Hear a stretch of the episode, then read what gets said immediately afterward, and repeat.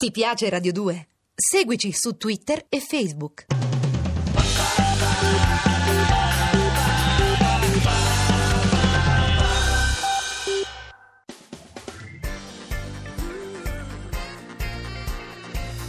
Radio 2 è davvero imbarazzata nel presentare Così parlò Zap Mangusta, storia della filosofia liofilizzata in pillole per uso strettamente personale.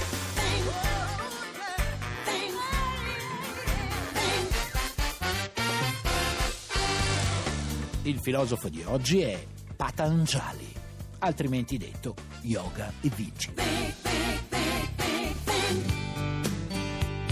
Allora, Tixi, abbiamo incontrato i tre pilastri più importanti del Sì, buddismo. eh sì, oltre Buddha, Nagaranjuna e Bodhidharma, no? Sì, però adesso devi sapere che il buddismo Sì. è la variante critica di una religione molto, molto più antica. Ah, sì? E quale? L'induismo. In che senso? Ecco, allora, diciamo che il buddismo sta all'induismo come il protestantesimo sta al cristianesimo. Una specie di riforma, Sì, insomma. il buddismo nasce dalla critica all'induismo, che è una religione nata nella valle dell'Indo, che era una zona a nord dell'India che ospitava una tra le più antiche civiltà del mondo, no? insieme a quella della Mesopotamia e dell'Egitto. E che dice l'induismo? Allora, l'induismo crede in due principi. Cioè?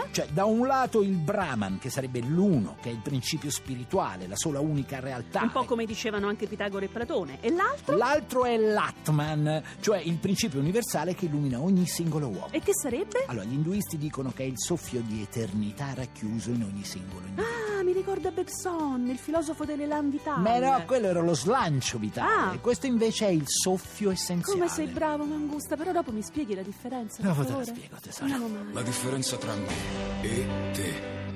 Non l'ho capita fino in fondo veramente bene. Me e te. Uno dei due sa farsi male, l'altro meno, però. Me e te.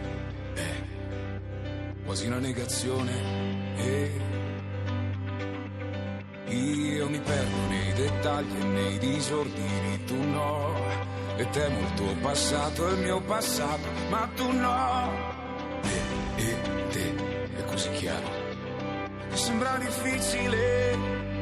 eh. E chi sarebbe Mangusta il fondatore della religione induista? Ah, il punto è proprio questo, che l'induismo, a differenza di tutte le altre religioni mondiali, non ha un fondatore. Ah no? E che si è inventato da solo? No, in un certo senso anzi sì, perché è un insieme di credenze, di riti, di miti che si sono formati nel tempo e sono diventati prima una filosofia e poi una religione. Quindi nessun profeta? No, non c'è nessun profeta. Un altro aspetto importante dell'induismo è che questa dottrina, una volta codificata in scritture, non si è mai aperta a nessuna innovazione. E perché? Perché i suoi teorici hanno elaborato una visione della realtà senza tempo, che quindi non tiene conto di nessuna trasformazione E sociale che tradotto significa? che un determinato sistema sociale è il riflesso di un sistema cosmico che però non è possibile modificare. Un sistema che prevede pure la divisione in caste, Eh, mi pare, purtroppo no? sì, ma quello è un discorso più complicato che affronteremo in un'altra puntata. Ecco, perché proprio non mi va giù Sì, cosa, eh, lo so, eh? però in breve gli induisti Eh? credevano nella reincarnazione. Anche loro? Sì, quelli che avevano vissuto male in una vita precedente Sì? si rincarnavano in individui di basso rango, Ah. Capito?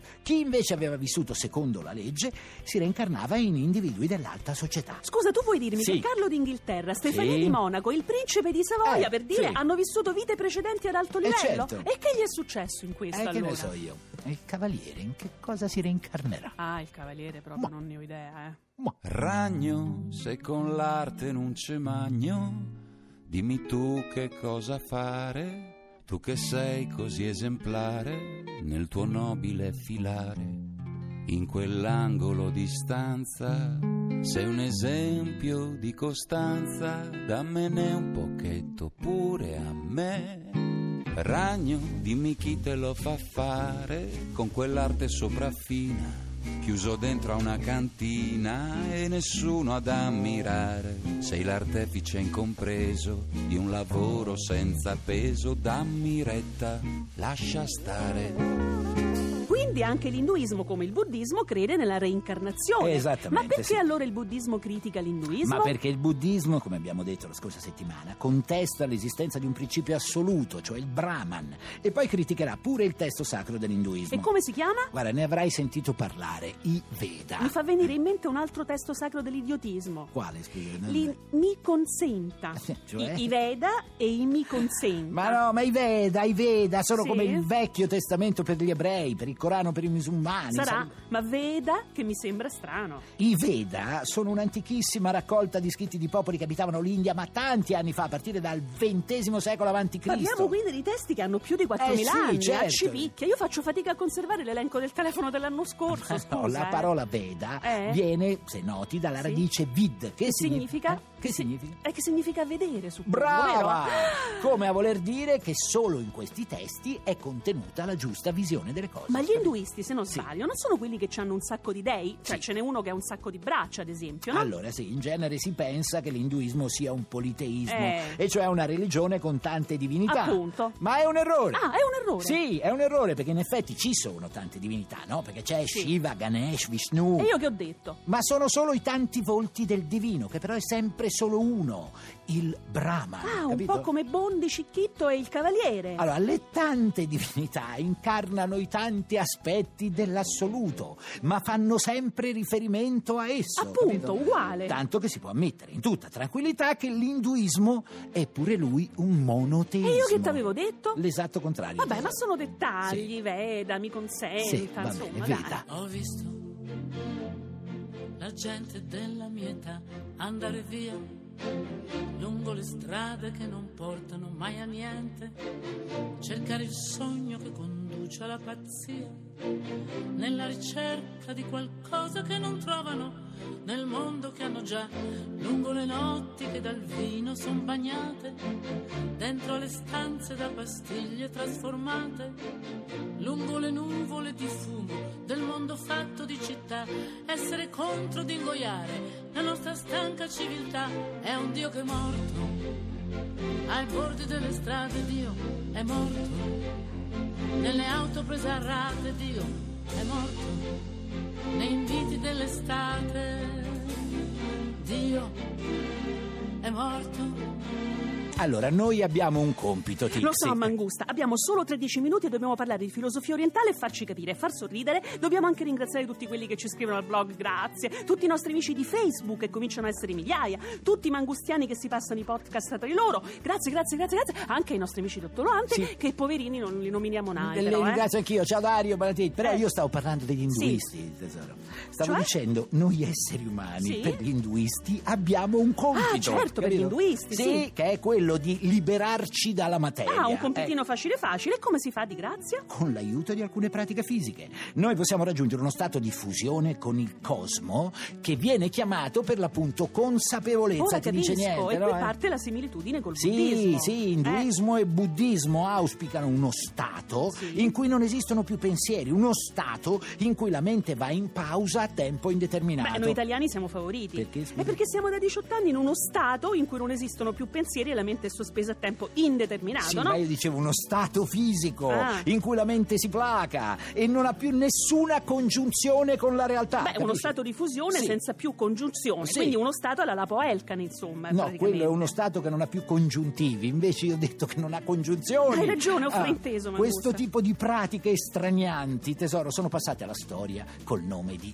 yoga. Ah, lo yoga, certo, c'è una mia amica che lo pratica da anni e poi si è fidanzata col maestro, No, la sai? parola yoga Sì? significa letteralmente unione col divino governando i sensi. Tutto in quattro Sì, lettere. sì, lo yoga sostiene che l'unione con la divinità passa proprio per il distacco che dobbiamo avere dalle passioni. Ah, ste passioni quanto ne hanno combinate, ma come sono belle. No, chi pratica yoga invece crede che concentrandosi sul respiro Sì? si possano governare non solo le passioni, ma tutto l'organismo Ma e possiamo arrivare a condizionare anche quelli che noi occidentali chiamiamo i muscoli involontari. Come il cuore.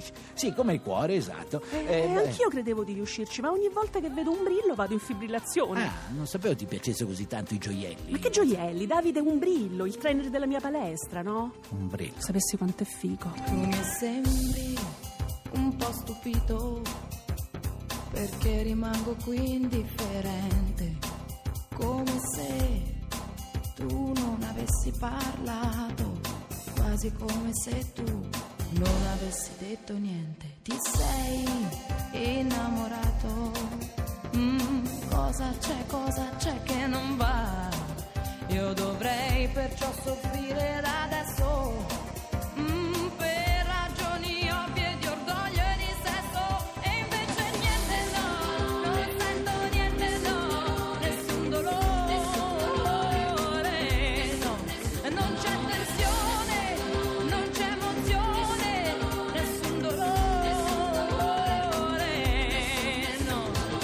Insomma, Tixi, se lo yoga è diventato una pratica tanto famosa pure in Occidente, noi lo dobbiamo proprio a Patanjali. Ah, capito? ecco, Patanjali. Sì. E chi è? E chi è? Ma, ma come, ma come chi è? È il più grande teorico dello yoga, è quello che ha codificato gli insegnamenti verbali e li ha messi giù per iscritto, proprio quello di cui stiamo Ho parlando. capito, Fra. ma tu me ne parli solo alla fine. Vabbè, scusa, prima ho eh. parlato della sua creatura più importante che è appunto lo yoga. E in che anni l'ha partorita? Mm, Tra il 700 e il 400 prima di Cristo. Tu vuoi sì. dirmi che lo yoga è così Sì, antico? ci ha messo un po' di tempo. Ovviamente ci sono migliaia di scuole in tutto il mondo e ognuna pensa a delle sue varianti precise. Libera la no? mente, libera il corpo. Sì. Io lo faccio due volte al giorno regolarmente. Sì, eh. ecco. Vabbè, non voglio sapere quante volte lo fai regolarmente. Varianti, dicevo, legate all'idea che controllando il respiro in un certo modo è possibile riattivare l'Atman. L'Atman, sollevamento dello sì, spirito. eh, vabbè, Cogli di- l'Atman, sì, praticamente. ecco, diciamo quella scintilla di eternità che ogni uomo si porta dentro, che ristabilisce un contatto profondo con l'eternità del tutto. Te l'ho detto, il nostro supereroe, cogli Sì, l'Atman. ma poi ne parleremo ancora domani. Domani Oh. dello yoga, dell'insegnamento di Patanjali,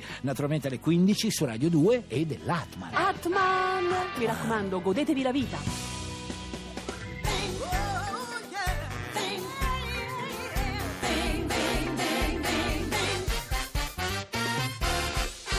Se volete scriverci qualcosa, fate volteggiare i vostri polpastrelli su zapmangusta.it. Se invece volete scaricare il podcast o entrare nel blog, zapmangusta.rai.it. Ti piace Radio 2? Seguici su Twitter e Facebook.